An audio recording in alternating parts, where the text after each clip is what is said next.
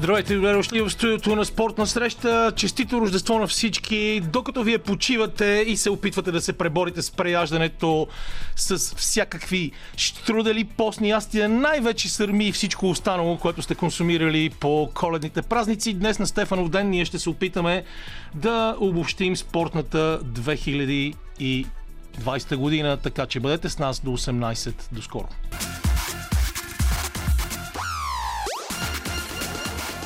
Спортна среща с Камена Липиев. След Роби Уилямс и Джейми Кълъм, които ни пожелаха честито Рождество Христово, ние продължаваме напред. Ясно е, че аз съм Камен Липиев. През дебелото стъкло на студиото компания ми прави Рафаела Косева, който ще бъде звукорежисьор Днес музиката подбира Лилия Големинова. Ние ще си постараем да се забавляваме с вас до 18 часа. Въпреки, че тази година не ни предложи много забавление, напротив, наложи ни нови ограничителни мерки, които според мнозина ще накарат света да не бъде същия. Аз искам скоро да се вакцинирам, за да мога да прегръщам и да целувам приятелите си. А обикновено желанията по коледа се сбъдват, защото стават чудеса. Но помислете си каква коледа. Само имахме през изминалите дни. Ключовите думи за тази коледа не бяха тези, които сме свикнали винаги. Ужасно пазаруване, преяждане и а, топли минути с семейството. Ключовите думи бяха кремвирши, хладилник и вакцина. И ние гледахме, сякаш пристига Олимпийския огън ден след ден, как вакцината идва, как някакви хора с наднормено тегло обикновено първо се вакцинират, за да дадат личен пример. Но това всъщност прави още повече, внася още повече смущения в българското общество, което е свикнало вече да не вярва на никого. Така че аз ви пожелавам да се отървем колкото се може по-скоро от 2020 година, да оставим зад гърба си, да забравим лошите неща, многото загуби, които тя ни донесе, независимо от това дали бяха жертви на е, пандемията от COVID-19 или на други заболявания, защото Коби Брант, например, загина с, в хеликоптер, с катастрофа с хеликоптер и просто да гледаме смело напред с надежда, защото надеждата не празнува само на 17 септември, когато е празника вяра, надежда и любов, а трябва да празнува всеки ден и да ни помага да оцеляваме в тези трудни времена. Както се досещате и днес ще се опитаме да обобщим спортната 2020 година, която не ни донесе най-очакваните спортни събития, а ги отложи за следващата. Нито европейското по футбол, нито най-вече Олимпийските игри в Токио се състояха. Те не видяха бял свят, именно от страха да не се получат още по-големи заразявания, защото в Европа и особено в Италия COVID тръгна и благодарение на футболни мачове. Ако си спомняте това и можете да се върнете толкова назад в годината, защото като че ли ние ние сме всеки ден и всеки час доказваме, че сме народ без много памет и дори не си спомняме какво е станало преди няколко месеца. Не се виждаме вече а, с тази енергия, която ни помагаше да борим несправедливостите и да излизаме на улицата, за да можем да помогнем на тази държава да върви напред. Въобще много поводи за размисъл в, тази, в края на тази година и ние днес ще опитаме в нашото студио да говорим предимно, разбира се, за спорт, да не избягваме прекалено далеч извън нашата тематика с отново трима много интересни гости. Първо Иван Петров ще ни се включи по телефона, човек, който до преди няколко дни а, оперативно се занимаваше с менажирането на каналите на Max Sport и водеше предаванията за Формула 1. С него ще направим първото обобщение, както ви казах и в началото, човек, който със сигурност е обикновено от светлата на страна, винаги от светлата страна, мой много добър и важен приятел. Иво Иванов ще се включи от Съединените Американски щати в традиционния отреден за него половин час между 17 и 17.30. А накрая с Георги Филипов, също мой колега журналист, също ще опитаме да поставим някои важни проблеми, които ни преследваха през тази година. Винаги, когато са замесени моите импозантни приятели Вили Стоянов и Мишо Йосифов има добро настроение. Те току-що в този път в вида на Брас Комбо искаха да танцуват с нас. Преди това чухте Майкъл Бобле. Сега да ви кажа, че Тодор Кондов от Норвегия, нашия редовен слушател, продължава да ни пише, за което аз съм му изключително благодарен.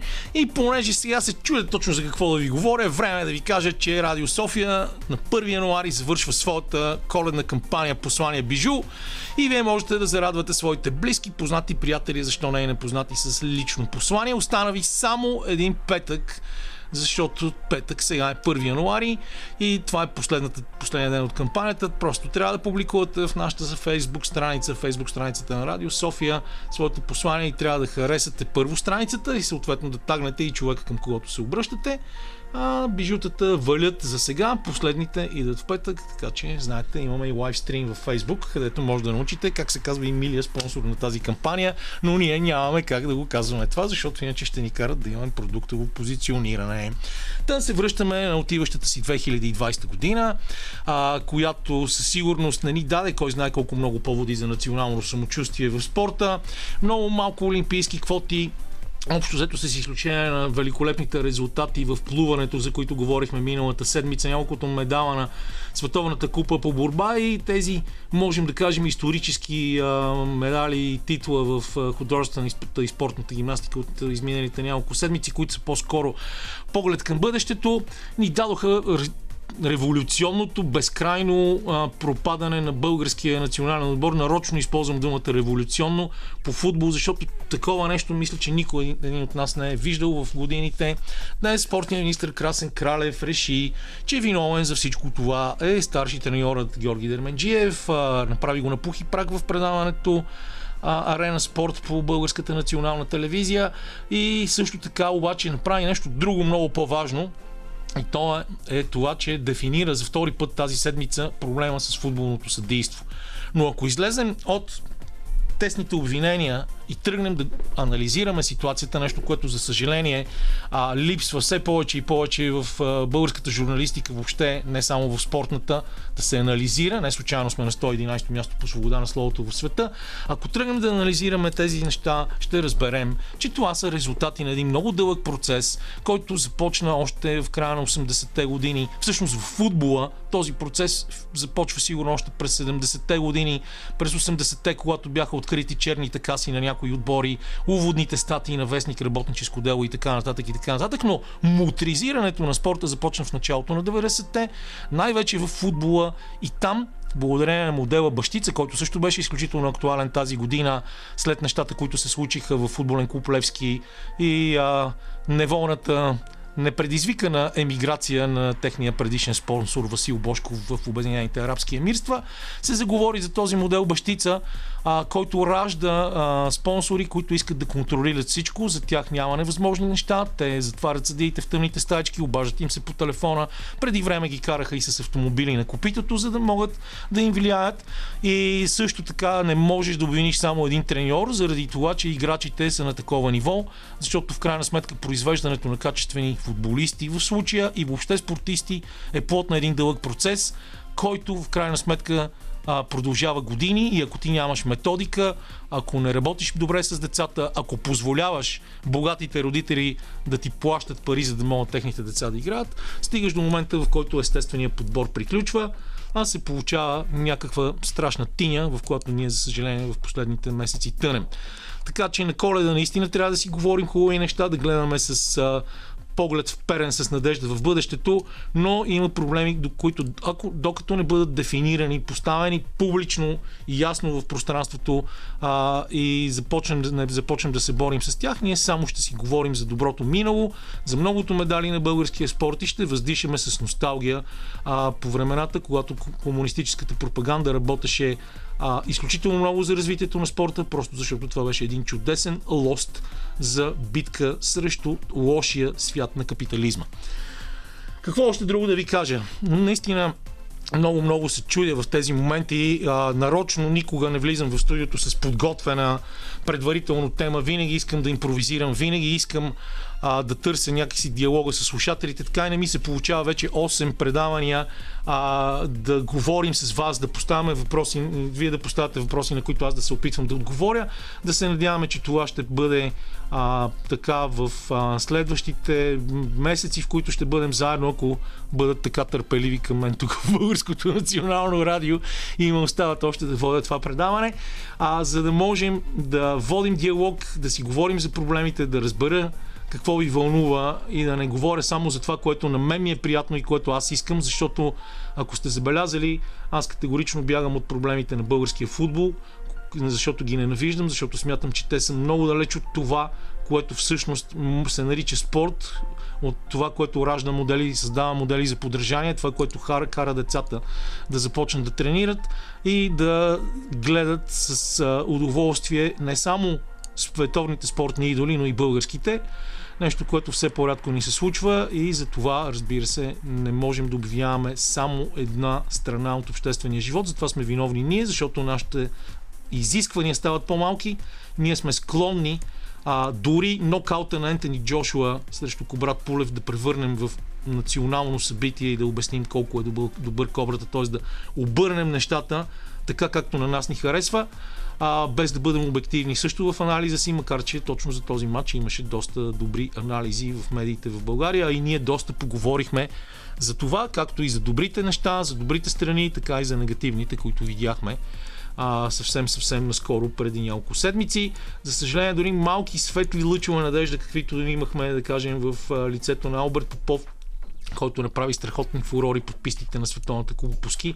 Сега са дали леко заден, но, както стана дума, спортът е дълъг процес и аз се надявам Алберт отново да го видим в топ форма и да търси места не след, сред първите 30, дори защо не сред първите 15 в Световната купа, защото, както всички знаете, България не е имала скиор на такова ниво от времената на Петър Попангелов, който пак, ако се върнете назад и си спомните, също беше човек, обект на тотална неблагодарност и липса на правилна оценка на огромните усилия, които той и баща му направиха и беше кръстен от българските запалянковци и от някои журналисти Петър Пак Пандалов, Падналов. Нещо, което днес, когато виждаме какво се е случвало тогава, ни се струва наистина светотатствено. Така че, уважаеми слушатели, наистина ми е много приятно да си говорим с вас. Опитвам се да казвам някакви смислени неща. Надявам се, че те са такива наистина. Не си въобразявам, че това смисълът е само някъде дълбоко в моето въображение. А, искам също така да ви кажа, че съвсем след малко ще почне, започнем дългите разговори за това точно какво се случи в български и в световния спорт и какво те ни донесоха, но искам също така да ви кажа, че много, много ще се радвам да видя, да чуя някого по телефона и ето сега имаме такъв слушател. Бинго! Това е невероятно. Здравейте, много ми е драго. Добър ден, Кедър Тодор Кондов. Е, чак от Норвегия. Ти се престрашива човек. Престраших си се толкова време да се запознаем. Също се радвам. Ние с теб не се познаваме. Всъщност така малко по-индиректно. Да, нашето познанство а... е задочно благодарение на ефира на две радиостанции. Абсолютно, да. А, да пожелая първо честита коледа на всички слушатели, на теб лично. И а, весело посрещане на новата година, разбира се. И а, исках само да кажа нещо, а, което ме вълнува и исках да ти кажа отдавна на теб и на слушателите. И то е, че аз като баща на три деца, три малки деца, а, използвам а, тази възможност за карантината. Тази връзка, когато говориш за, преди говорихте за масовия спорт и така нататък, нали, това, че в България почти нямаме такъв спорт или нямаме нещо, което а, да кажем така, че всички, нали, да, футбол се вълнуваме, но едва ли чак толкова много, нали. Но а, исках да ти кажа, че а, използвах а, карантината и, и, и тези месеци, вече 9-10 месеца, наистина да прекарам време с децата си, защото а, да, всеки работи, всеки е ангажиран и си мисля, че наистина е една уникална възможност за всеки работещ човек, за всеки съвременен човек да, да обърне внимание на, на, на семейството и най-вече на децата, защото те имат нужда от нас, имат нужда да бъдат активни а, и не, не конкретно да, някакъв конкретен спорт, а просто да бъдем навън и да, и да се движим. И това наистина може да ни направи по-щастливи, по-здрави и по-близки с децата ни с семейството ни като цяло. Така, но като едно послание просто исках да го, да го кажа. А, и да, и то при положение, че ти живееш в страна, в която спорта е издигнат в култ и а, хората, които да. се справят с, и, знаеш, зи, Кедър, да, не, зимните не спортове, спорта, е невероятно просто. Точно така. Да, и а, което ми направи впечатление още от първия ден тук, че хората наистина, а, дори да не се занимават с спорт, те са навън и се движат и няма извинение като това, че деня в момента се стъмнява в 3 часа нали, че е студено и че е сняг и така нататък. Просто всички са навън и се движат и са, и са активни. А, дори да, да нямаш възможност да спортуваш нещо и така нататък, просто са навън и, са, и се движат и, а, и това помага много и затова и те живеят поне до 80 години, да не кажа и по-нагоре, защото наистина а, и, и това не липсва на нас. Тази, тази култура на движение, нали, да не сме постоянно пред телевизора. Ето радиото е страхотен партньор, аз слушам радио постоянно и мога да го правя навсякъде. Нали, не, не съм закован пред един телевизор. Необходими са ти само едни слушалки и желанието Абсолютно. да излезеш навън сред природата, да, но ти благодаря, че се обади. Сега ти ми даваш... благодаря, Кеда, да. успешна година и благодаря много се радвам, че имам възможност да ви слушам с вас твърдо и успех. И аз благодаря много. Всичко най-хубаво през 2021. Даде ми Тодор един повод да ви кажа нещо, за което си мислех и за което си говорих с Тодор Тодоров и Рафаел даже не е слушала въобще. А, за това, че ние улисани в битката за оцеляване, а, в невижданото желание да трупаме, да слагаме големи а, многоинчови плазмени телевизори, хладилника да ни е препълнен и, да, и да имаме изтънчени напитки в специалния шкаф, също така и много хубаво вино и всичко останало в битката за материалното, в битката за а, непрекъснатото трупане, за което мисля, че всички знаете, потребителското общество просто дълбоко стимулира. Ние забравяме точно тези малки неща, забравяме, че е много хубаво да отидем в планината или в парка и да обърнем внимание на децата си. Може би аз някой ден ще обърна повече внимание на внуците си, ако имам такива, защото дъщеря ми вече порасна и аз тогава, когато трябваше да бъда до нея, улисен в Многото работа не бях чак толкова често, колкото е трябвало, така че правете го. Сега прекъсваме за малко музика, а след това продължаваме с Иван Петров. Винаги готина музика и надявам се добро настроение. Сега не можем да се виждаме, не можем да се прегръщаме, нещо, което на мен изключително много ми липсва. Да виждам приятелите си. Сега един такъв човек, мой, мога да кажа смело, откритие от преди 13 години, но той измина много дълъг път от тогава е от срещната страна на телефона. Ванка, виртуални прегръдки, виртуално честито Рождество Христово.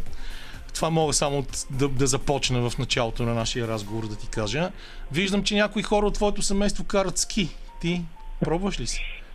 О, а, първо, честита коледа на теб, Кезър, и на слушателите на твоето предаване. Аз не, претърпях няколко колосални провала в на, това начинание. На единия съм свидетел, аз лично. На единия си свидетел, той не беше най-зрелищния като провал, но не съм се отказал. Мисля, че сега скоро навършвам 36 години, имам още 20 в които трябва да успея да подкарам този уред на невероятно удоволствие, както гледам всички хора около мен, които карат ски, сноуборд и така нататък. И, а, но да, това е в, в бъкет листа със, със сигурност. Ще видим. Е, Изключително... Малко е късно за един почти двуметров 100 кг човек да се учи, но времето Човек се учи докато е жив, както казва старата поговорка. Аз лично ти препоръчвам изключително силно а, разказа на Красимира Хаджи Иванова качва се една жена на ски. Той е, няма значение пол тук.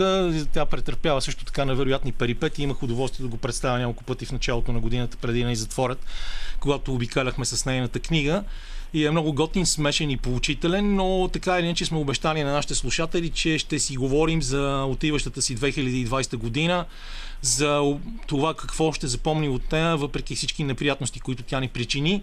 А, ние някакси се опитваме да бъдем все от светлата страна на нещата и да говорим повече за хубавите, отколкото за лошите, макар че те лошите, като че ли напоследък, ни засмукват в някаква много неприятна центрофуга и непрекъснато ни вкарват в размисъл, но пък могат да ни направят по някакъв начин и по-добрите. Така, какво на тебе ти беше най-силното впечатление през тази година. Ако искаш да да знам, понеже си човек, който е изключително изкушен от моторните спортове и имаш и възможността да отразяваш Формула 1, да започнем с това с Луис Хамилтън. Аз признах на нашите слушатели в деня, в който той спечели предварително седмата си титла, а, че не съм смятал, че това е възможно и то в съвсем недалечното бъдеще, когато Михаил Шумахер го направи действително това, което направи Хамилтън е нещо, което трудно може да се, да се опише от спортна гледна точка.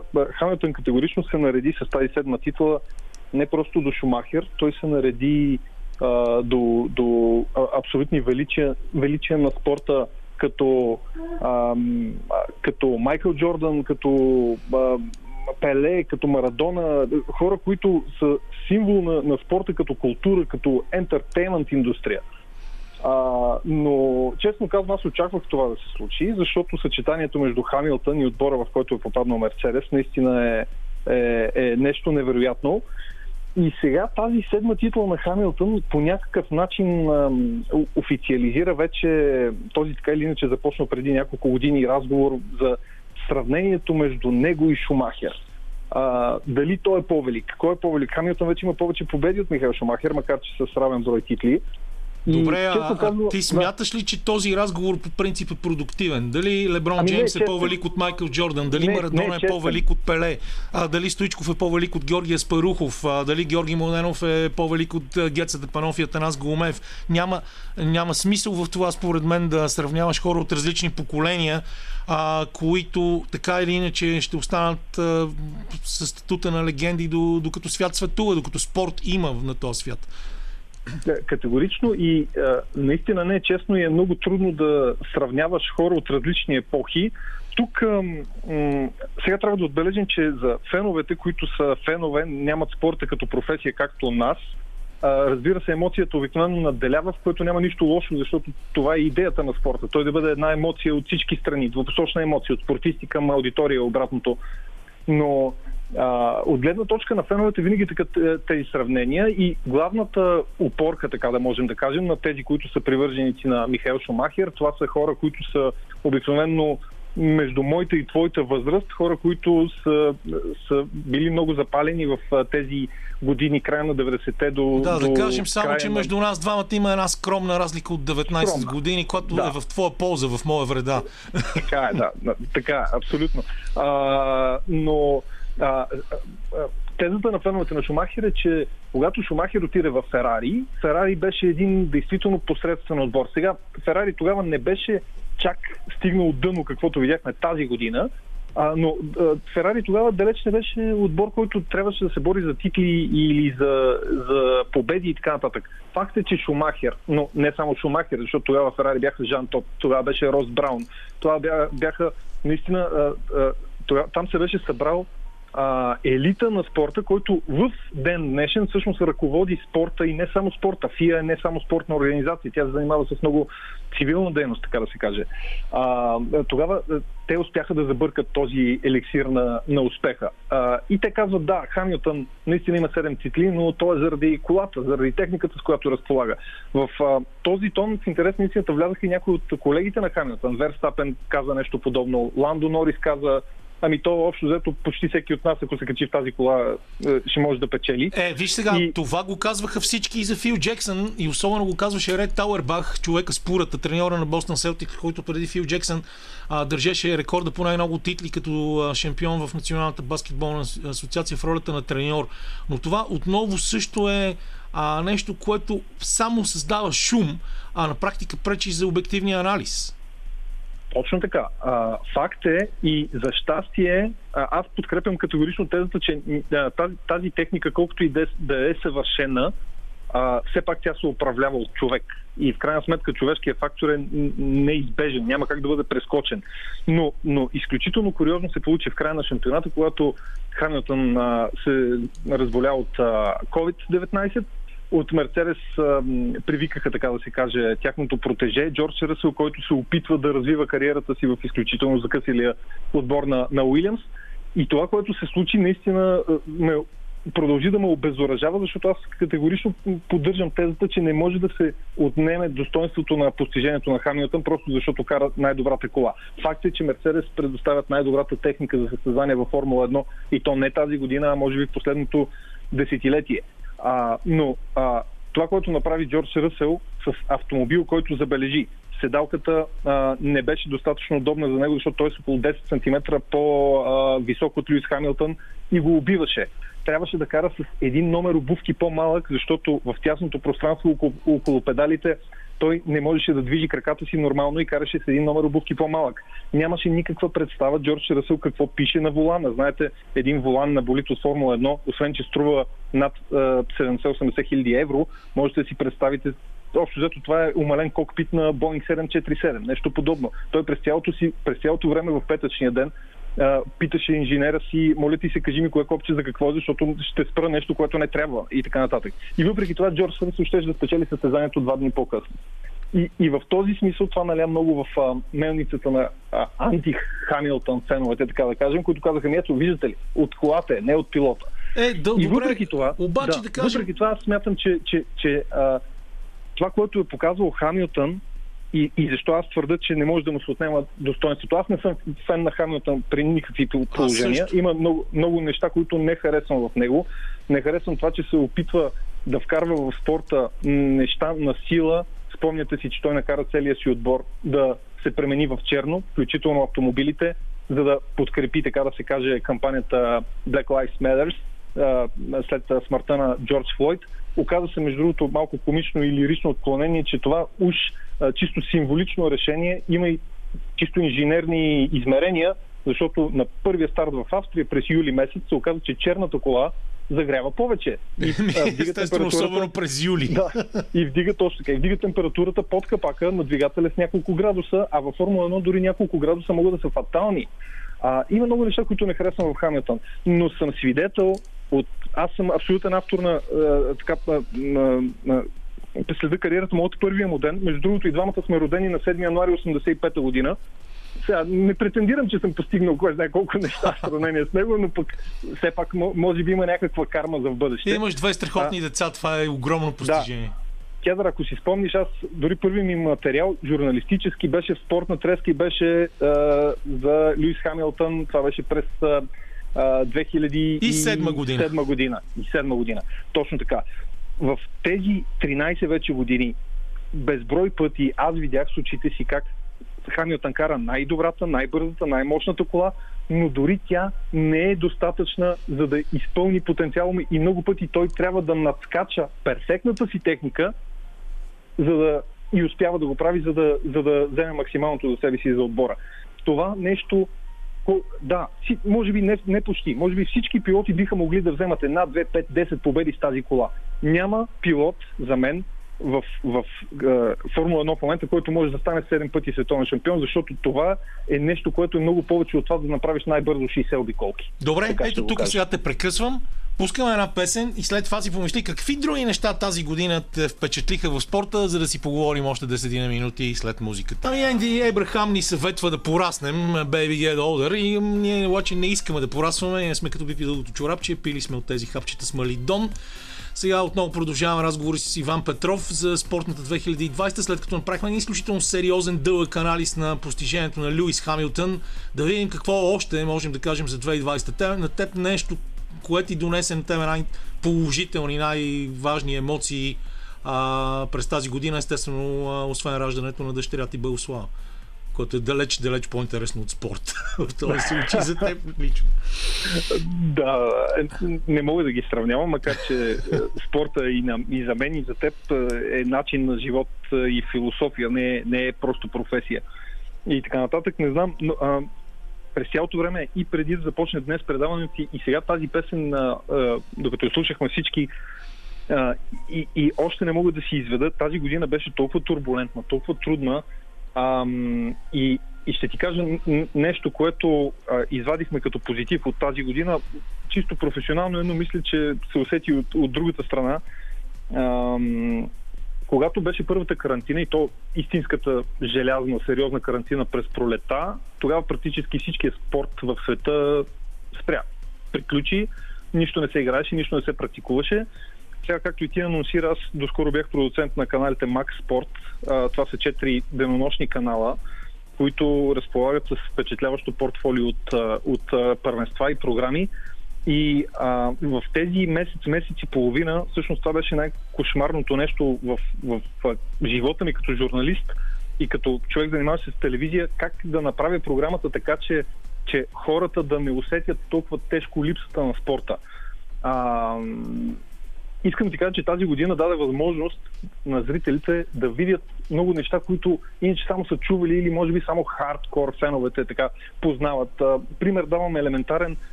Партньорите от ATP, тъй като нямаше тенис турнири, отвориха целия си архив. В този архив от 90-та година насам имаше огромен брой матчове, а, така че ние събрахме и излучихме матчове на Агаси Сампрас и Агаси срещу Сампрас, Бекер, Лендел, а, а, матчове, които иначе няма къде да ги видиш. Дори в, в интернет много трудно можеш да попадеш с, с носно качество, да изгледаш целият матч, камо ли с български коментар.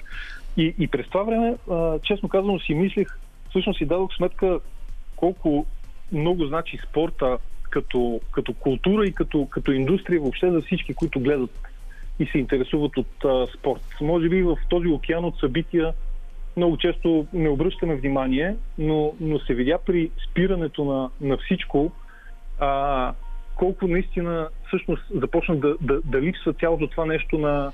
Може би, не знам, Кедър, може би ние сме в такава среда за обиколение, сме такъв ни е бъбъл, така да се каже, ако трябва да сме а, актуални. А, живеем около хора, които се, се вълнуват от, от спорта, но си спомням ако си спомниш и ти, тогава нова телевизия взе за каналите си Диема беларуското първенство, което не спря. Да, това беше величествено, между другото. Да, да. Всички искат да гледат футбол, това е ясно. Ние с тебе не сме чак такива почитатели на най-мейнстрим спорта сред мейнстрим спортовете, но това се превърна в хит, според мен, не само в България.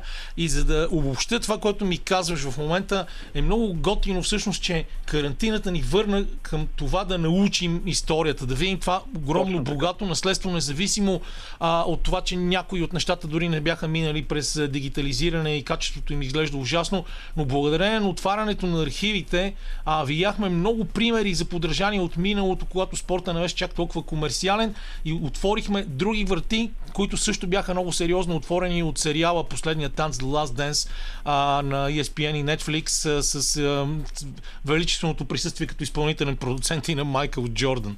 А, така че да, много такива неща се видяха а, но също така е хубаво, че се видя, че може дори в тези условия да се, да се прави спорт, да върват първенствата, балона на NBA, начина по който се развиват нещата в момента, дори с малко публика в а, любимата ни национална футболна лига на Съединените Американски щати и така нататък. Видяхме и нещо, като че ли в българския спорт, което ти би могъл да коментираш заради нашите непрекъснати спорове за смисъла на волейбола и това беше смяната на ръководството на Федерацията по волейбол.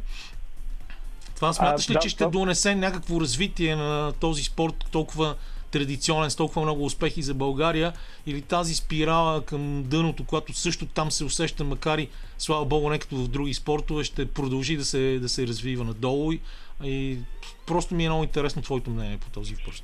А, а, виж, много добре знаеш, че не е толкова важно кой е на тези позиции, важно е какво прави този човек. Има хора, които се имат а, добро или лошо реноме, но те могат или не могат да свършат а, някаква работа. Аз си мисля, че а, сегашното ръководство а, е изградено от хора, които разбират волейбола в а, пълния смисъл на думата, не само като спорт, защото това, че си бил добър диагонал, какъвто безспорно беше Любо Ганов, може би най-добрият в света, не е гаранция, че, че той а, разбира от правенето на спорт. Аз мисля, че, че това е факт. А, също така си мисля, че а, за разлика от много други спортове, които се твърди, че нали, а, клишето български спорт и така нататък, волейбол наистина можем да кажем, че е български спорт. Няма по-голямо доказателство за това от факта, че ние с това население на тази територия, с този брой хора, които се занимават активно с волейбол, ние десетилетия наред сме фактор в а, този спорт на, на световно ниво. Говоря за национален отбор, там където а, може би има по-установена програма. Много добре знаеш, че на клубно ниво, каквато и програма да имаш, ако нямаш финансовия ресурс, а, няма как а, да имаме отбори, които да напредват и да се класират, да побеждават Шампионска лига и така нататък. Отборите, които правят това в Шампионска лига, са съставени предимно от чужденци. Руските, в руските отбори има по-малко руснаци, в италианските не са само италианци, в полските са почти само чужденци. Така че за, тук клубната картинка а, мисля, че не е, не е показател. Аз много се надявам, че тази а, школа, която, а, която има така или иначе, школа, тази база данни от знания и от хора, които са развивали тези знания, няма да бъде единствения стълб, защото тя сама по себе си няма, няма да може да доведе до растеж. А, цялото това нещо трябва да бъде задължително а, така подкрепено с много съвременно мислене, с а, начин да накараш повече хора да го правят, защото милиони пъти сме говорили за пирамидата, предполагам след малко и с Жоро Филипов ще говорите на тази тема и така нататък, но а, трябва да имаш много, много, много активно спортуващи хора, от които да, да излезе. Да, имаме ген за волейбол, да, имаме школа за волейбол. А, за щастие волейбол, за разлика от други спортове, аз продължавам да, да, да си мисля, че 94-та година в футбола беше по-скоро аномалия, отколкото а, продукт на, на някаква спортна логика или организационна логика или така нататък. Според мен волейбола, това отстъпление малко, което се получава в момента, а то е неизбежно, защото и абсолютно факт е смяната на поколенията. Толкова дълги години бяхме свикнали с предишния отбор, този, който до преди 2-3 години беше едно ядро от почти постоянни постоянно присъстващи в националния отбор, няма как да няма сътресение при смяната на поколения. Важното е, виждам, че все повече от младите момчета първо отиват и играят в чужбина в сериозни отбори. А, второ, а, тези, които остават в България, пък много по-бързо на, на по-малка възраст се утвърждават като фактори в собствените си клубове в България, което също е много важно. И с тебе двамата много пъти сме си говорили, сме на едно и също мнение за термина млада надежда, който тук се използва за хора на 24, 5, 6, 7 години а, нали, което е нелепо, защото това е възраст, която в а, активния спорт на най-високо ниво обикновено хората започват да мислят за пенсия. Да. Ние тук говорим за млади надежди. А, така. Млада и надежда сега, може тука... да си на 16 или на 17, а не на 27. Сега, тук, както видя, в радиото времето не стига, особено много в телевизията. Никога винаги сме свикнали да. да работим в Цайтнот. Сега тук виждаш в момента, че си говорим близо половин час. А, и въпреки това пак имаме известни проблеми с времето, затова трябва да те прекъсна с оговорката, че ще се чуваме и друг път и ще си говорим за всички тези неща, които ни вълнуват защото в крайна сметка да се криеш зад медали и да говориш а, а, голям е българския спорт, ситуация в която той не върви особено добре, а, е просто чист популизъм. Благодаря ти много, светли празници още един път и весело посрещане на новата година. Поздрави вкъщи, това беше Иван Петров. А, ние продължаваме напред. След малко, когато на телефона ще бъде Иво Иванов. Само преди това ще ви кажа, че Фьодор Михайлович Достоевски, т.е. Достоевски FM не е радиостанция, а е руски писател. Останете с нас, продължаваме след 17. Спортна среща с Камена Липиев. Ако случайно ви е домачиняло за мен, ето ме отново, отново в компанията, в компанията на Рафаела Косева и с страхотната музика, която избира Лили Големинова. Сме тук, този път обаче се прехвърляме отново зад океана. Аз ви казах, че а, сега не можем да си позволяваме много лични контакти, но поне по телефона може да се прегръщаме виртуално с приятелите си. А на телефона е точно такъв един приятел, когато аз винаги искам да прегърна и не съм виждал година и половина, но поне си говорим всяка неделя по телефона с него. Той се казва Иво Иванов. Иво, здрасти и честито Рождество Христово. А, побърка хората в социалните мрежи тази седмица с а, дългото си видео за Майя Мур но ние сме си обещали днес да си говорим за това какво ще остави в паметта ни 2020 година, освен кошмарната COVID-криза, която ни замерва от всякъде всеки ден. Да, да, това е момента, в който обикновено обръщаме уверен поглед назад и след това обръщаме уверен поглед напред към следващата година. Но да, действително, своеволията на 2020 бяха впечатляващи. Това беше годината, в която бяхме лишени от Олимпиада, в която бяхме лишени от поредица спортни събития, в която загубихме толкова много от своите идоли, камене. А, сега поглеждам назад към нали, ам, листът от имена и, и ме побиват тръпки, защото а, Коби Брайант и Марадона, да, наистина това бяха м, идоли глобални идоли, които ни напуснаха през 2020, но загубихме и Дейвид Стърн, който беше на практика фундацията на Националната баскетболна асоциация в продължение на десетилетия и я превърна в това, което е. А, загубихме хора като а, Джон Томсън, легендарният играч и треньор, Клиф Робинсън, а, Джери Слоун.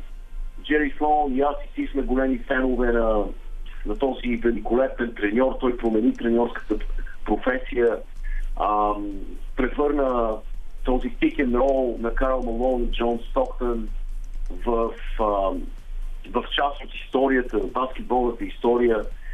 Джеки Чарлтон, УесЪнселд, Пол Роси и така нататък и така нататък. А, беше доста тежка година. Също така може би, Камере, през 2020 отбелязахме началото на тъжният край на кариерите на Роджер Федерер и Серина Уилямс. А колкото и да ми е тъжно, трябва да признаем, че времето е на път да ги победи Ами то накрая, е в крайна сметка, Ивчо, то всички ни побеждава. Каквото и да, се, да, да правим, да се опитваме да бъдем а, вечно млади, да пием тези хапчета с малидон, за които преди малко също споменах, докато си говорих с Иван Петров, да бъдем а, някакси наивно инфантилни, да искаме да останем вечно деца. Времето винаги ни побеждава, а, но в крайна сметка е важно накрая, като сложиш а, а, така калема теглиш отдолу и направиш сметките да, да са те запомнени с нещо, да си успял да постигнеш нещо и то не, не е в материален смисъл. Именно, именно и в такъв аспект а, Роджер Федерер и Серена Уилямс никога няма да бъдат победени от времето. Те остават. Остава наследството им, остава а, тяхното тенис наследство. И а, следата, която ще остане след тях, няма да бъде заличена. А, Серина Уилямс определено няма да бъде, няма да може да възстанови скоростта си. А, тя никога не е била особено бърза, но вече действително личи, че е с две крачки по-бавно от съперничките си, дори тези, които са далече в ранг са. А, Роджер Федерер вече започнаха неговите стави, да му създават поредица от проблеми. И ам, така че, а, може би видяхме началото на техния край. А, хубавото, което се случи през 2020 в света на спорта. Първо, трябва да отбележим, че на 11 март именно Националната баскетболна асоциация а, накара цялата страна, цялата, целите Съединени Американски щати да променят отношението си към вируса. До 11 март всички гледаха малко или повече с пренебрежение на задаващата се пандемия.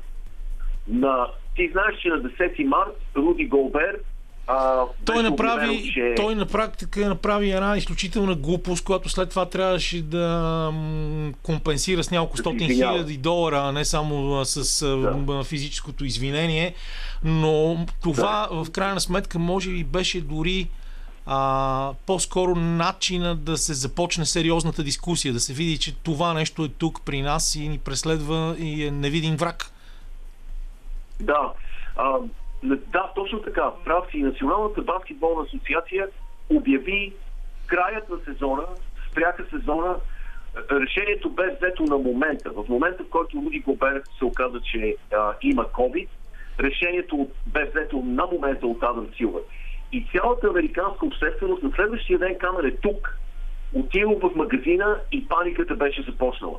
Хората купуваха огромни количества продукти, а, имаше огромна опашка те си дадоха сметка, че що институция като Националната баскетболна асоциация взима тази пандемия толкова сериозно, ситуацията действително е сериозна.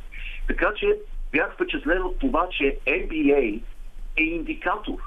Индикатор за, а, за това, което се случва в обществото и хората гледат много сериозно на тази огромна индустрия на практика. А, това е Националната баскетболна асоциация. Последствие а, беше много впечатляващо, а, впечатляващ социален експеримент и епидемиологичен експеримент. Балонът, който бе създаден от Националната баскетболна асоциация и който беше исторически успешен. А, това, което направиха, а, бе от към инфраструктура и логистика, бе изумително. Изумително. Да, наистина. Струваше им 170 милиона долара на асоциацията да го направят това. Но те спечелиха над 1 милиард от това. Но да затвориш тези нали, 22 отбора в продължение на месеци на едно място, да се задеш непромокаем балон за, за вируса и да нямаш нито един заразен в продължение на месеци и да проведеш едно великолепно първенство, невероятно атрактивно първенство. Това беше действително голямо постижение. А, така че имаше и хубави а, светли моменти в а, 2020. Естествено, за мен лично най-големият най-важен момент беше да, спечелването на Супербол. Въобще не се и съмнявах, че това, това ще го пропуснеш. Беше и повече от ясно. Но ам, имаше, имаше и поводи за, за оптимизъм. А, това, което е, може би беше много разрушително, беше Олимпиадата в Токио, която бе отменена за първ път от Втората световна война насам и м- това някакси извади от ритъм олимпийските атлети. А, значи, ние тук имаме а, първенства, квалификационни първенства във всеки един спорт. Лека атлетика, плуване и така нататък и така нататък, които определят а, спортистите, които се състезават на Олимпиадата, всички тези първенства бяха отменени и ам, сега трябва всичко това, цялата тази логистика да бъде реконструирана по някакъв начин. Всички тези първенства да се проведат, защото по всичко изглежда, че ще има Олимпиада през 2021 година. Ми добре, Това беше много добро начало. Аз ти предлагам тук да прекъснем за една песен и да продължим и по-скоро, ако искаш след това да си говорим не за първенствата и събитията, за личностите, които ще бележат тази година според теб. Айде до скоро. Така, отново Иво Иванов от другата страна на линията. Говорихме си за много важни, позитивни и негативни събития през 2020. А, но понеже когато говорим за спорт, ние винаги сме се стремели в опита си да бъдем добрите посредници между спорта и примерите, които той дава а, и аудиторията си, да кажем и няколко думи за хората, които може би ще останат като примери за поддържание през тази година и дори не толкова с спортните си постижения, защото аз съм впечатлен от този твой 19-минутен материал, който може да бъде изгледан в YouTube, а, посветен на страхотната баскетболистка Майя Мур. А, Мор, не мога да го кажа толкова добре, колкото ти го кажеш на английски. А, и нейният опит да реформира правосъдната система в Съединените Американски щати. Просто ни се струва, че в тази епоха на конформизъм е хубаво да отличаваме хората, които успяват да използват популярността си, за да повдигнат глас, глас и да се борят с несправедливостите по света, макар че това може да прозвучи малко ляво, което казвам в момента. Да. Да, историята на Майя Мор беше един от най-светлите моменти през а, 2020 година, поне за мен. Това момиче, което е, честно казано, може би най-добрата баскетболистка в света последните години, а, се отказа от баскетбол, напусна света на баскетбол, на върха на, на славата си, в апогея на своята кариера. И за наша голяма изненада се оказа, че причината е, че тя иска да промени правосъдната система в Съединените щати, която е крайно несправедлива в момента. И се опитваше да освободи конкретно един човек на име Джонатан Айрънс, който излежаваше вече 23 години по-голямата част от живота си бе прекарал в затвора за престъпление, което не беше извършил. И на 1 юли тази година тя успя да го освободи. С, а, оказа се, че 13 години се е борила за неговата свобода. 13 години адвокати, а, съдилища, а, нали, апелации към а, различни а, съдебни инстанции и успя да го освободи. И за наша голяма изненада а, няколко месеца по-късно се ожениха двамата. Но тя продължава борбата си за промяна на цялата система в момента и а, а, до работа си е и нейният съпруг, който също Джонатан Айрънс а, в момента се опитва да, да й помогне в тази нейна мисия. А, друга божествена история беше историята на Лоран Дюверне Тардив, който... Да, изключителна е история и канадския да. лекар, който беше част от чемпионски отбор на Kansas City Chiefs и напусна да. отбора и възможността да печели още милиони в името на благородна кауза. Да. да, в името на най-благородната кауза, лекарската кауза, защото този човек, който е първият играещ лекар в Националната футболна лига, а, завършил реномираният Магил Университи в а, за, Монтреал. За всички български слушатели казваме, че университета Магил е завършен също така от едно от най-големите имена в историята на българския мъжки баскетбол Атанас Голумев, който продължава да бъде един от водещите голмайстори в цялата история на този баскетболен отбор. Да, легенда е много, много реномиран университет, който е трудно дори да попаднеш в него. А, но той завърши а, университета на Тил, след което а, успя да се добере до националната футболна лига с огромни усилия, защото никой не беше чувал за този канадски лекар. И след което стана един от елитните играчи по американски футбол в лигата, малко по малко се наложи и без него смея да твърдя, че моите Kansas City Chiefs нямаше да спечелят шампионска титла миналата година. А, и а, той беше а, твърдо решен да продължи а, да печели още титли. Имаше договор за 50 милиона долара, но в момента, в който се стовари върху целия свят пандемията, той взе много тежко решение, а, напусна отбора и започна работа като лекар, като медицински персонал в учреждение за възрастни хора в Монреал, където работи в епицентъра на пандемията вече месеци. Така че отбора ни играе без него и, и си личи, че много ни липсва. А, но, е, личи си само една загуба от началото на сезона, все пак. да, да, но, но ако гледаш мачовете, много си личи, защото неговата работа беше да охранява нашата звезда, звездата на отбора. Без него в отбора, звездата на нашия отбор, Патрик Махонс, тича наляво и надясно тича, за да, за да спаси живота си. На, на практика няма играе без защита. Честно казано, доста успешно тича. Доста успешно тича. Аз имам, имам моменти, в които, защото гледам мачовете, представи си, а не всички, разбира се, а, има моменти, в които се чуда как оцелява, защото битката срещу 150 кг кашелоти, които напират от всички страни с доста сериозна пъргавина, освен това, все едно наистина плуват във водата и го нападат, той успява въпреки това да трупа много ярдове и да работи много добре, така че а, тук няма да правим анализ на Патрик Махомс, просто, просто го споменавам, защото ми е, ми е интересно. Ние да. говорихме скоро много за него. Да, буквално благодарение на фокусничествата му, на вълшебствата му, успява да компенсира липсата на Лоран Дюверне Търдив.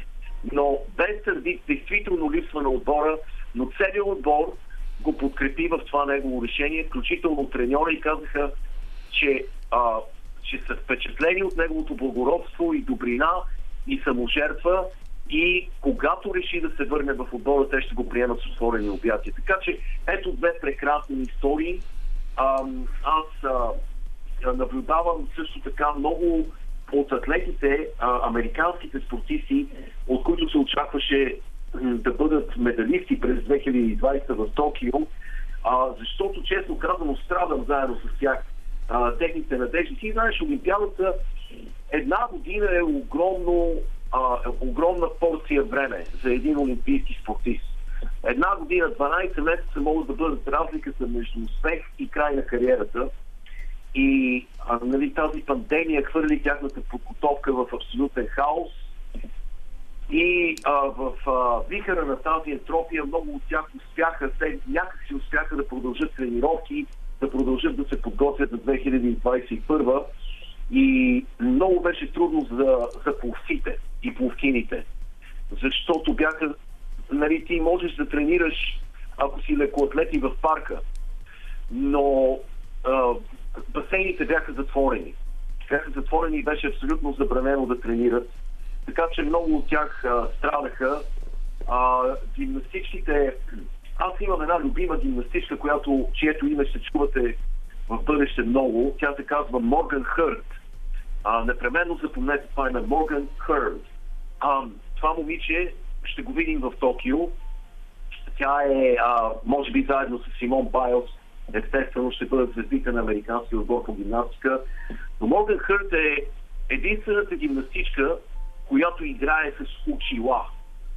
А, тя е почти сляпа. А, няма възможност да играе с контактни лещи а, тъй като има много, много сериозни отклонения в зрението, така че трябва да носи очила. Освен това, когато е опитала контактни лещи, магнезият, който използва за светление, нали, а, прахта е влизала в контактните лещи, така че тя, тя играе на уредите с очила, което е изключително трудно и тя признава, че когато се запотят очилата, разчита изцяло на мускулна памет. Това момиче успя да продължи подготовката си а, през тази година и се надявам да я видим през 2021. Наистина изумително дете, изумителна спортистка.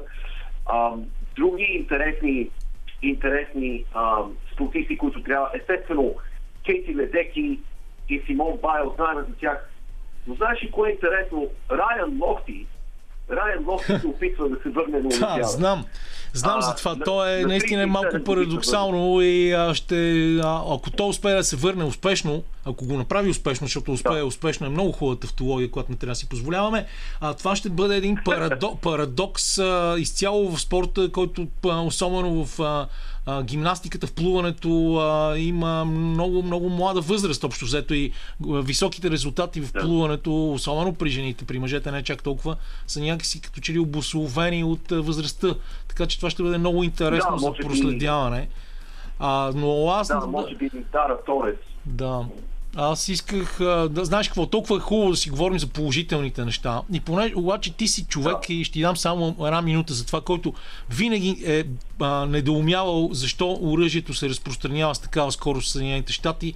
Имаме нещо ужасяващо от вчера, Тай Джордан, 19 годишния ранинг бек на университета в Юта, почина, след което се оказа, че това е станало с инцидентно предизвикан изстрел от пистолет който той като че ли сам е направил, което е наистина ужасяващо Да. и дава много вода в Да. мелницата на, на твоята теория за, а, намаляването на възможността да се въоръжават така хората. Може би това е тема, която трябва да говорим, за която трябва да говорим надълго и Да. на широко друг път, въпреки че ти много си говорил за нея, но сега няколко думи за това накрая, за съжаление, трагично събитие от пресно, Да. от, от няма и едно денонощие.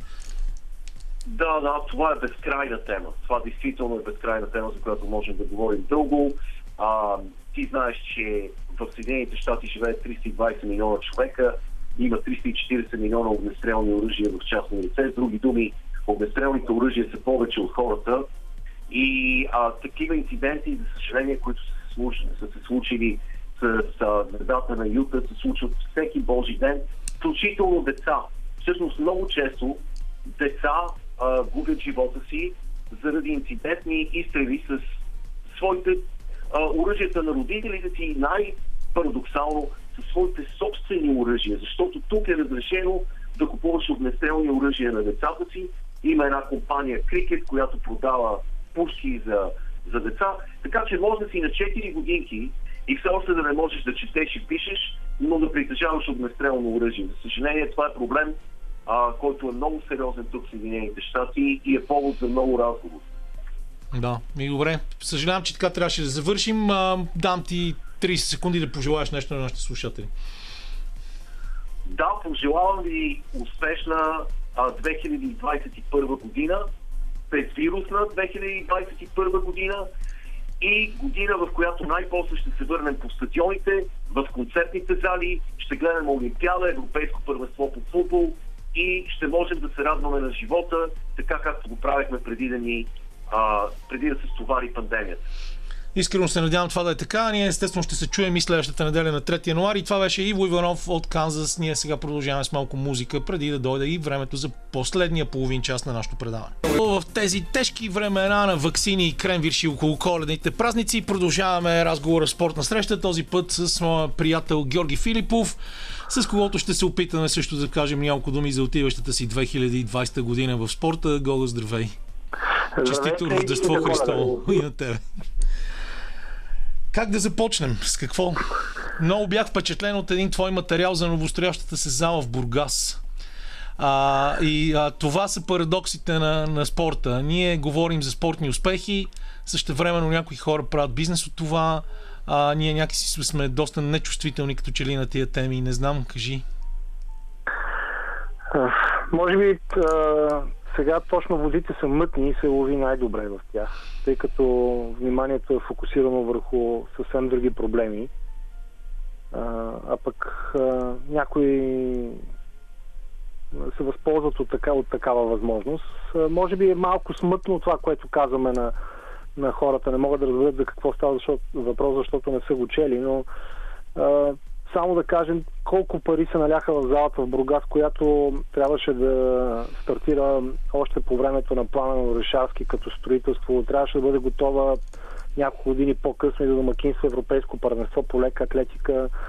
Сега вече, тогава трябваше да струва 35 милиона лева, сега струва около 60 или повече милиона и продължават да се наливат пари и да се изсипват а, десетки хиляди и стотици хиляди за оборудване, което струва примерно няколко хиляди долара, а то се отчита за примерно 100 хиляди лева.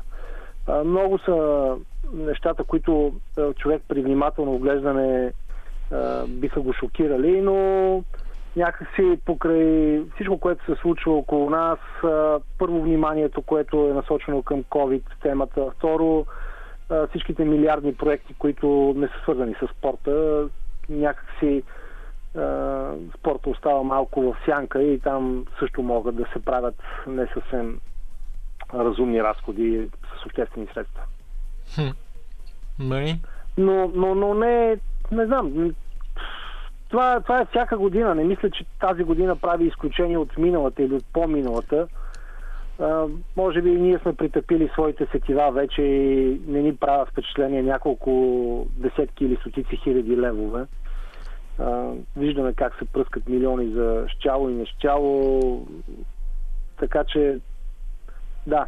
Тук, Отго- да. тук просто размерите са, по, са по-малки, но ние като хора от а, спортната общност, а, които много добре знаем а, колко са кът парите в спорта и как се не достигат и как а, българските спортисти не могат да бъдат конкурентни на световните звезди, именно поради отсъствието на някакви средства, които биха им, им били помогнали да, да се възстановяват по-добре или да тренират по-добре или да имат по-добро оборудване. За нас тези неща са, са важни и десетки хиляди левове са важни, пък да не говорим за стотици. Да, добре, но а, не ти ли се струва, че ние прекалено много а, говорим за липсата на средства а, и забравяме, че спортните резултати са плод на един дълъг процес, в който парите идват като резултат и не винаги наличието на пари е важно за ентусиазма, за работата, за това да има изградена пирамида, да може да се работи нормално, а пък след това естествено да се търсят и финансовите резултати. Аз винаги си задавам този въпрос и ми е интересно да чуя твоя отговор. Аз, аз съм абсолютно съгласен с теб и много, много пъти сме го водили този разговор. Имало е, имало е и спортни ръководители, които а, са искали да се обърнат в тази посока. Аз мисля, че и настоящия министр е, е, в началото е имал някакви подобни иллюзии, че може да, да се върви в подобна посока, но а, съм чувал, че в някакъв момент просто се, се е променил като, като визия, може би под натиска на общественото мнение и а, се установил, че най-важното, за да бъдеш популярен, са медалите. Аз не знам как може един спортен министр, който и да е той в България, да бъде популярен при положение, че спорта ни е в а, такова а, нищожно състояние. И то е в такова състояние именно защото ние не сме стъпили на някаква здрава основа. Здравата основа е а, именно чистия, чистия подход към заниманието с спорт, а не комерциалния. Никой, никое дете не става, не почва да се занимава с спорт, защото прави сметка, че след а, 10 или 15 години държавата ще му плати някаква сума за олимпийска титла или ще стане спортист на годината и ще получи кола. Мисля, че това ни е ясно на всички. А, никой обаче някакси не се, не се ориентира именно да, да работи в тази много неблагодарна сфера, която остава скрита от обществото, от медиите. А, Да, родителите са там, треньорите, които се занимават и те са там, но, но всъщност а, обществото като цяло се вторачва и това ние не можем да го видим в това, защото така е устроен света в а, крайните успехи. В зряла възраст, когато дойдат световните европейски първенства или олимпийски игри. Но много малко говорим за това, че всъщност всичко се случва в основата и, и там е много, много тъжна историята. Много, много работа се иска, много къртовски труд, който не винаги дава резултати. Много хора работят без да видят а, своя дете олимпийски шампион. И много обстоятелства трябва да се наместят на едно място, за да имаш щастливото стечение да станеш олимпийски шампион в спортове, в което, които разликите са изключително малки. А понякога тези истории след това се превръщат в легенди и създават всъщност ореола около спортистите и ги превръщат в модел за поддържание. Да, абсолютно така. Аз, аз по-скоро имам някакво притеснение, защото имам и пресни наблюдения, че всъщност ние изпускаме някакви важни моменти в, в България. Изпускаме, вече нямаме чак толкова големи звезди. Можем да ги изброим на пръстите на едната ръка или въобще на 10 човека, които да кажем, че са вдъхновители на това поколение, което на всичкото отгоре има и съвсем други приоритети и те не са да играят в двора от сутрин до вечер. А, и, и всъщност ние изпускахме, изпуснахме вече, изпускаме някакви моменти от а, типа а, когато Обена Денкова и Максим Ставийски бяха на върха, имаше един подем в интереса към сигурното парзаляне. И Вето Алба по свой начин успя да привлече покрай нея последователи, деца, които да се занимават с лека атлетика. И всъщност ние, не обръщайки внимание на детско-юношеския спорт и на бъдещето след тези звезди, съвсем скоро време ще установим, че сме пропиляли това време и след някоя друга година вече Ивето Алова няма да е на голямата сцена, няма да, да ни увлича по този начин, по който сега, нито пък децата ще й поддържават по начина, по който сега искат да я поддържават. И те просто няма да се занимават в а, такива количества, чисто като брой деца с лека атлетика, както вече може би не се занимават и толкова с фигурно парзаляне. И с много други И- спортове, за съжаление. Сега тук те... момента да, да си направим парзалките, когато му беше времето. Изпускаме момента да си оправим пистите. Не знам дали а, хората знаят, че в София има... До преди две години имаше само а, две закрити писти, има две открити писти за лека атлетика. А, това е, как да кажа, абсолютно нищожно на фона на количеството деца, които се занимават. Едната закрита писта е в НСА, другата е доста мизерна на националния Да, стадион. точно Тя така е. мизерна, защото не е поддържана. Да, тук И- да изв... и на нея даже се правеха а, а, важните напоителни а, спонсорски зони по време на мачовете на Шампионската лига. Искам Точно сега да те прекъсна, да пуснем една песен и после накрая, за да завършим малко по-оптимистично, защото все пак още празнуваме Рождество Христово, а просто да чуя след а, една песен време твоите най-важни моменти в отиващата си 2020 година. Георги Филипов остава на линията, ние пускаме една песен и продължаваме. Продължаваме с разговора с Георги Филипов. Поставихме много проблеми. Ние, за съжаление, винаги гоним времето. Времето винаги ни побеждава, както стана дума и в разговора ни с Иво Иванов. Затова, ако искаш сега просто да минем в една малко по-позитивна насока в оставащите ни още 6-7 минути а, и да отличим неща, които са станали през тази година, въпреки проблемите и всичка цялата тази криза около нас, които си заслужават да бъдат отбелязани. Ясно, че в тази година, в която имаше доста отменени състезания, най-вече Олимпийските игри, Европейското по футбол, трябваше да се ограничим в наличното. А, в българския спорт все по-рядко вече виждаме някакви изблици на оптимизъм, но аз наистина съм впечатлен от това, което направи Цвети Пиронкова с нейното завръщане на корта и, и свалям шапка, защото тя показва, че, че може да го направи и да бъде на най-високо ниво. Аз като си мислех като подготовка за този разговор, всъщност установих, че това е една година, в която а, мла- младите в спорта много победиха. Имах възможност много да гледам колездене и се наслаждавах истински на изключителни млади колездачи, които печелеха в големите обиколки. Вижте какво случва в тениса. Младите как настъпват, с какво темпо, с какъв хъс, с какъв талант. В футбола почти всеки дневно можем да срещнем информация за подобрени рекорди за най-млад голмайстор на някой отбор или дебютиращ футболист в някой отбор. За мен това беше една година, в която уж трябваше да се различим върху Олимпийските игри, но всъщност в крайна сметка липсата им помогна и спирането на, на спортния живот за два месеца помогна на много а, състезатели да изгреят и да направят впечатление. Изключително това със теб не изненада, но изключително съм впечатлен от словенските колездачи, например. Е, да. Словения е една чудо. държава, която, която е с 2 милиона население и която освен, че ражда гениални баскетболисти, има страхотни състезатели в а, федерните, в зимните спортове, в ски-скоковете, в какво ли не се оказа, че, че могат да имат изключителни състезатели в колезненето, например. Ето такива неща тази година много ме впечатляваха.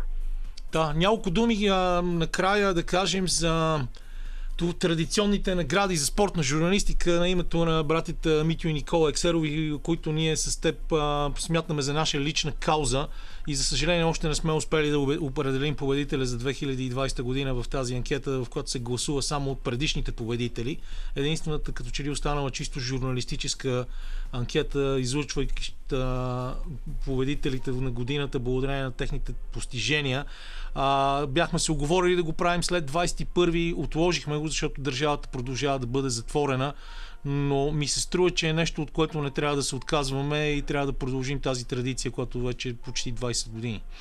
Ами аз съм носител на наградата от 2007 година и от тогава... Аз чак от година- 2011. Да, се боря, се боря тази награда да просъществува и да има своето и настояще, и бъдеще, защото тя е много чиста по начина по който се излъчват победителите. Тази година ние бяхме малко повлияни от цяла, тази цялата осложнена обстановка, но в първи момент, в който имаме възможност всички досегашни или тези, които са по-активните лауреати, да се видим на живо и да обсъдим номинациите, мисля, че ще успеем да излучим и тази година един достоен победител, защото и в тази сложна обстановка нито телевизиите, нито радията, нито вестниците, нито сайтовете спряха да работят. Журналистите трябваше да покажат съвсем различни умения от обичайното да отразяват спортния живот, особено в месеците, в които нямаше спортен живот, така че там блеснаха и други качества. И съм сигурен, че след нова година, когато се надявам вече малко да се поуспокоят нещата, ние да си свършим работата и да излезем с а, още един достоен лауреат. Тогава ще имаме възможност сигурно да си говорим и повече. Аз естествено аз смятам този твой дебют не е за бенефис в ефира на спортна среща и се надявам да дискутираме проблемите на български и световния спорт и по-често тук в нашото студио. Така че много ти благодаря. А, светли И- празници, успехи през 2020 година и до нови срещи. Това беше Георги Филипов, уважаеми слушатели. На мен ми остава единствено накрая да се опитам да обобща това, за което си говорихме. Опитахме се да се пошегуваме с някои актуалните теми на деня. Аз лично се опитах да вложа някаква доза, доза сарказъм. Не знам дали се е получило или не. А след това с Иван Петров говорихме много за постиженията на Луис Хамилтън и за това, че благодарение на пандемията успяхме да се докоснем до голяма част от спортното наследство, което за мнозина остава забравено или пък за младото поколение просто тъне още в а, за, м, недоум, как се казва, в а, не забрава, а в а, мъглата на миналото, което остава все по-далечно и по-далечно. С Иво Иванов отличихме някои от важните неща през а, този сезон. С Георги Филипов проведохме един доста сериозен разговор за това как се развива българския спорт в момента.